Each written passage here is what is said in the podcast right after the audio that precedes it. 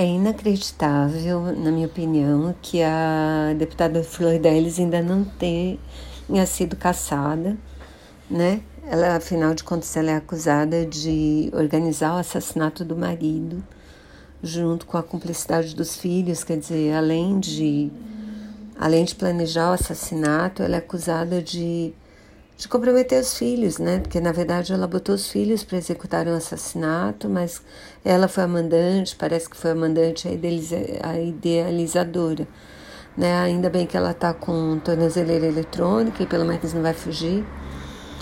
Mas é um absurdo que esteja demorando tanto.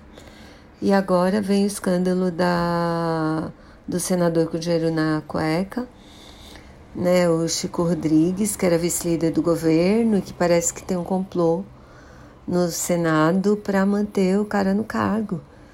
Gente do céu, pelo amor, 100 mil reais na, na casa dele e mais de 30 mil escondidos na cueca, sendo que ele já tinha sido avisado que ia haver uma revista, quer dizer, que ele tinha de, de deixar o apartamento aberto, tinha uma ordem de busca sabe? Ele tenta em, em esconder mais de 30 mil reais dentro da roupa, contando que isso não ia ser visto.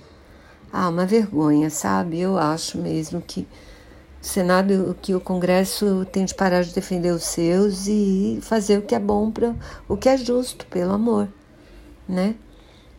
Então é isso, estou indignada, como vocês podem perceber.